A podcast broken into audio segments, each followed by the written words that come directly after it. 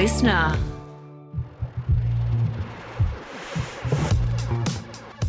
Hi, and welcome back to Broadsheet Sydney Around Town. I'm Emma Joyce, Broadsheet's features editor, and I host this short guide to Sydney.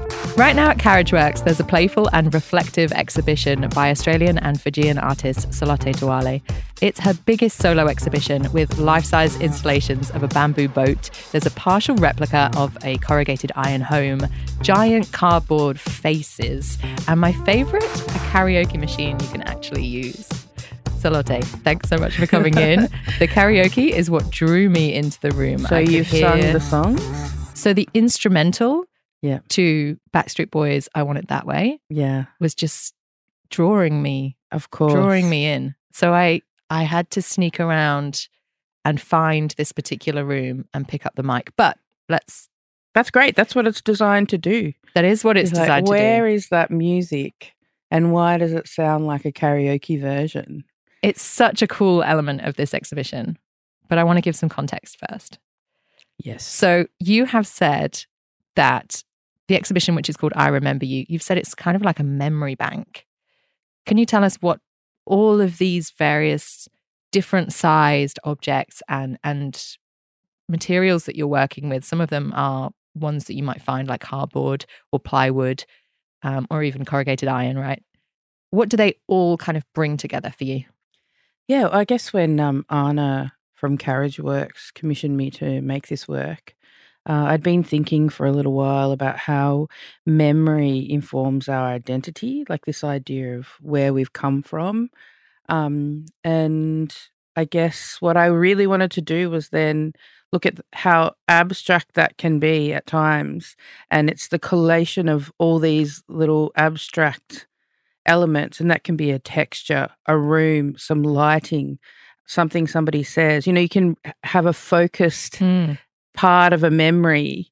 Curtains? Uh, curtains, yes, curtains, like a, a curtain room divider, that kind of thing, and how that can just sort of, you know, uh, be this co- collation of like how I situate myself as a Fijian Australian women, woman living in Sydney, having grown up in Melbourne, uh, and you know who has an experience of their village and their family back home, that kind of, um, and these kind of relationships, and how that places me uh, today where I am.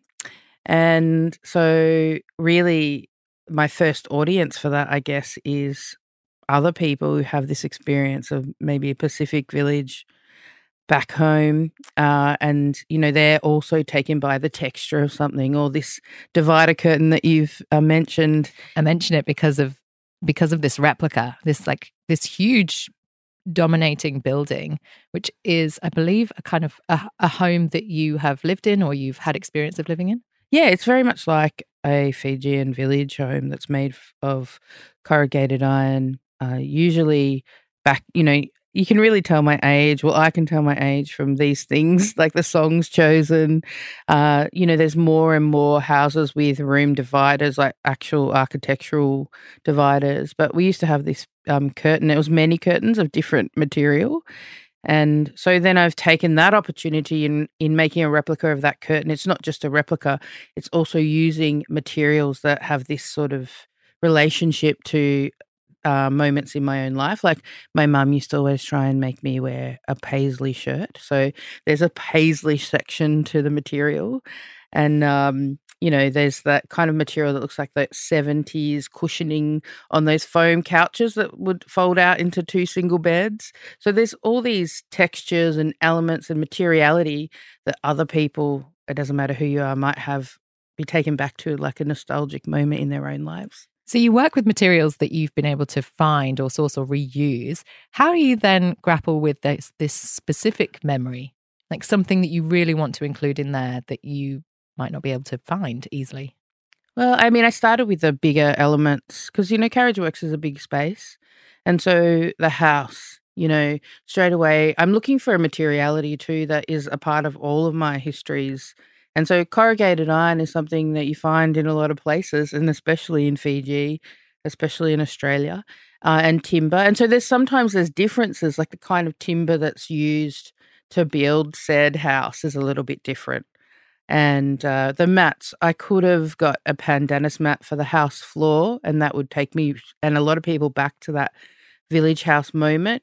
Uh, except, you know, in Australia, with the uh, less the ability to get less pandanus mats, I chose to get these Pacific folding mats that are plastic um, machine made, really colorful mats to put on the floor as well. So there's this kind of engagement of what it's like to live in the diaspora. So this particular building that you can walk all the way around and you can kind of peer in, there's a there's a figure, uh, a plywood figure, uh, sat kneeling on the floor. Who is that, or what does that represent? That's there's always when you go into a village or when anything's happening or and not just a village, even a Fijian home, you know, because of the temperature, quite often a door's open and there's always an auntie or someone peering out. So I wanted that particular memory to come out. So as you walk down past the house, all of a sudden there's this figure that's uh, peering you, pa- peering at you, a painted cutout. And then as you walk around towards the back of the building or the back from the entrance of this particular bay where you've got the exhibition, there's this is where the sound is coming from. This is where there's a karaoke machine set up. The room is dark. There are there's kind of plastic ivy. There's um, lights flashing everywhere. A couch, and you can also pick up the mics and have a song.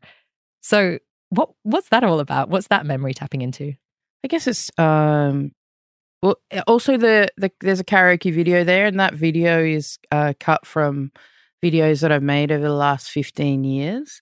And it's surprisingly how much 15 years of video making that I've got enough uh, scenes and elements in those videos to make a pretty cool uh, karaoke video. And so uh, I was thinking also about, you know, having your own space and what that uh, you've just showed me. So I'm just going to show Salote a, a, a, picture of herself on screen in one of these music videos that you've cut together, which is it's just so entertaining as you're kind of watching the screen. Yeah, there's my my boy bands in that actually. Your boy band, Evermore. Uh, yes, uh, and the one the picture you've shown me is I look like a vampire. I was watching a lot of True Blood at the time of uh, making that video. but yeah, so the uh, it's this sort of like space that is my kind of idea of a good a good relaxing time. Often when there's a lot going on, I like to sing karaoke just to kind of relax and exercise out uh, all the energy and pressure of things that are going on. I mean, the Backstreet Boys spoke to me. You can now guess my age. I'm probably close to you. Why were the other songs chosen, or what are the other songs? Actually, I'll just say the Backstreet Boys is more universal than you would think karaoke wise. I've seen that, that, like that's intergenerational, and then the other songs are classic kind of rock ballads, which also speak to my own history growing up in Melbourne, Australia. Mm. And just the kind of music that we were listening to in uh, high school, you know, that, that isn't in this um, Bon Jovi. But we're listening to like Bon Jovi, Cheap Trick, uh, rock, and you know, uh, as a Pacific Australian person, I think quite often people expect that I've listened to a lot of R and B, which isn't untrue, but also, you know, rock was the thing when I was a teenager. Part of that fabric of your your growing up and who you are, and thinking about your identity. There's a washing line that's right outside of that room, and it has it has this garment which has extra long sleeves on it. And it's made up of lots of different things. But if you look really closely it tells a tells a story tells history. Yeah absolutely. Uh, it's a lot of materials that i've collected in fiji uh, material shops and the arms stretch for about 12 meters. One stretches back into a painting of the sea, and the other kind of stretches further into the exhibition and really like speaks about that history, the colonial project, the way that uh, exchange and material, uh, even plant life have kind of made its way across the oceans. And so you've got it's also a bit of a timeline. You've got these older kind of sulu, which is a sarong material uh, designs that kind of look a bit Samoan, more uh, into like a more current stage where there's more like Fiji specific fabric prints right up until the last time I was in a shop there were these Dutch wax wax fabrics and so I've got um Dutch wax fabrics into the shape of uh, an English fisherman's uh, jersey or vest, which is something I picked up while I was on residency in the UK, which I really loved. But I was also thinking about that as this garment that has also traveled quite a bit. And um, and also, you know, the Dutch wax fabrics, there's artists like Yinka Shonibare, there's artists that have talked about the history of that. It's like this uh, thing the Dutch brought to Indonesia to replace batik. And then Indonesians were like, no, batik is this handmade, it's not going to replace it. And somehow they end up in Africa and the Africans love them. And then we see those kind of materials, uh, like the designs changing in relation to the place where they're in. So it sort of speaks about not just my history, but the greater kind of like world histories in a way. You also have this huge boat that is at the front of the exhibition. And I know that that's something that you encountered because you went to a museum. Yes. So so what are those feelings when you're making this particular boat and you want to show it to people at the start of the exhibition? What is that representing for you? Well, I guess the house and the boat have this similar kind of um, they're, they're specific and poignant memories in my life. The first time that I saw the boat, and there was two boats in the Fiji Museum at the time. They've kind of changed the exhibit around a bit. Uh, and one is this like amazingly made drua, uh, and then there's this bilibili, which is uh, just clumps of um, bamboo all put together. It's like a massive raft, but it also has a place to sleep on board, a kitchen, and then the front of it. There's a bike. There's a bike. There's Mine has a bike. To cook food on. I, yeah, kitchen utensils. There's a plastic bag for waste, I'm guessing. It's a bit of a Marie Kondo glamping vibe for me because, you know, I have a lot, being an artist, I think I've got a lot of stuff. And so I tried to slim that down. We've put extra decks on it for sunbathing. Th- I think of it as my holiday bilibili um, yeah, and so the, actually, there's that first moment as a kid when I I could just I saw myself as a part of a diaspora, leaving between two places, and you know, always being from the other place when you're in that other particular uh, place. And um, I thought, oh, you know what? I can live on that. But then I got really logistical about it. It was like, oh, I can't live in the middle between Australia and Fiji. I need to live closer to one or the other so that I can get my meat and veggies, you know? which is a far more of a deeper question, really, about which one you associate with slightly more or which one is part of uh, a stronger part of your identity, even if you could think of it that way. I know that right now your studio space is yes. right next to Carriageworks. It's in the clothing store. So you really you're really working right where the exhibition is and right where people can kind of see what you're doing. Has the history of the area or the architecture or anything like that informed what you're working on? Absolutely. I think as an installation artist, that's always kind of important. Uh, also, you know, Carriageworks is a very large space, as you most people who've been there will see. There's the architecture of its, you know, play. Uh, it used to be for the trains, you know, so uh, of course it's massive, and then it's also an exhibition space. It has white walls, and so you know, I had to think about the how enormous the space is, but also like what if with this kind of enormity and this kind of architecture, what can I place that creates a space that other people can come into and sort of get this idea that there's a lot of memories in this place that mm-hmm. and and that's a lot of uh space to put energies in that people are going to have to walk around. So yeah, definitely um walked by and looked in the window a lot for the last 2 years. Fortunately, the space felt smaller and smaller the longer I spent in there, but also big enough to house, you know, the, the boat is just over 13 meters.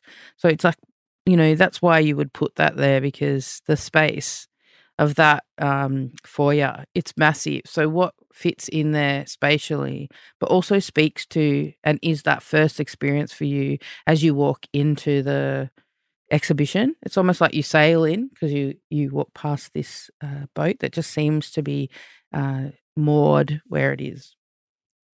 If your first experience is peering through the windows, you see these almost necklace like hanging They are. It is a necklace. They're massive necklaces. Yeah, and it, it they're just they're so amusing and but also so playful and, and a lot deeper than that. I think there's there's meaning behind every item that you've used and the the kind of faces that are depicted. Can you describe a couple for us? Yeah, because uh, the faces aren't of actual people. I think that's a different kind of energy. I was trying to make faces that were about memories, collective memories, and personal memories. So there's like, you know, the 5 a.m. burger. um, and there's, you know, my dog's favorite game is ball. So there's a tennis ball mask.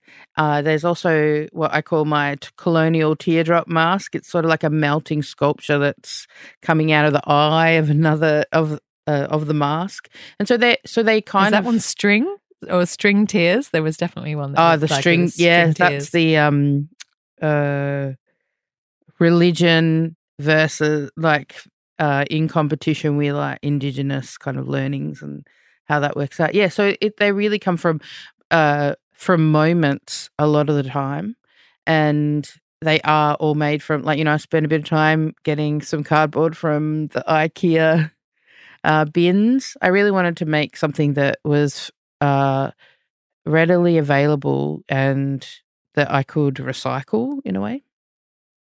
As part of the exhibition, you've also had these family workshops and cooking demonstrations. And I know there's another one coming up at the end of January. That's going to be a great one. So, who's involved in that one? What are you cooking? Uh, well, actually, I'm not cooking. I'm having a, a Having a meal. discussion with um, Jioji Ravulo, Dr. Jioji Ravulo from the University of Sydney, and uh, we we are talking about being of Pacific heritage and living in the diaspora diaspora in kind of the context of this exhibition. But we've also got some uh, delicious Fijian food as a snack. And we just this weekend it was forty degrees, uh, but at the markets, uh, my friend Claire Van Vuuren from Bloodwood, Persepa Morelli, um, and I did our fantasy cooking show where we made kokonda, which is sort of like a Fijian ceviche. Uh, it was a delicious morning of eating fish, and uh, and Flank Collective did a really great kids program where kids made cardboard works of their own memories and feelings about stuff. Actually, I think a lot of the parents got in on that. There's a lot of parental influence on the designs. I think that's because it does it speaks to so many people, as you've mentioned before. There's this sense of universality, even if it's we keep harking on about the Backstreet Boys, but that particular yeah, this, it's music playing and really does yeah. have a lot of um, universality to it, or at least people are drawn in by that. Did you secretly sing? Not secretly, I, I filmed it. I can show you on my phone. Great. I did it and um, I felt instantly embarrassed, and you can hear it in my voice as I suddenly drop down. I just couldn't help but hit some of those keynotes. you have to. You have to. It's a responsibility. If you also feel like venturing into Carriageworks and just having kind of five minutes of karaoke, either by yourself or with some absolute strangers when the markets are on, I Remember You is on now at Carriageworks and it's free to check out. The exhibition closes on Sunday, January 28th. Thanks so much for coming in. Thanks for having me. And that's all we have time for today. Of course, you can stay up to date with what's happening around Sydney at broadsheet.com.au and at broadsheet underscore Sid on Instagram.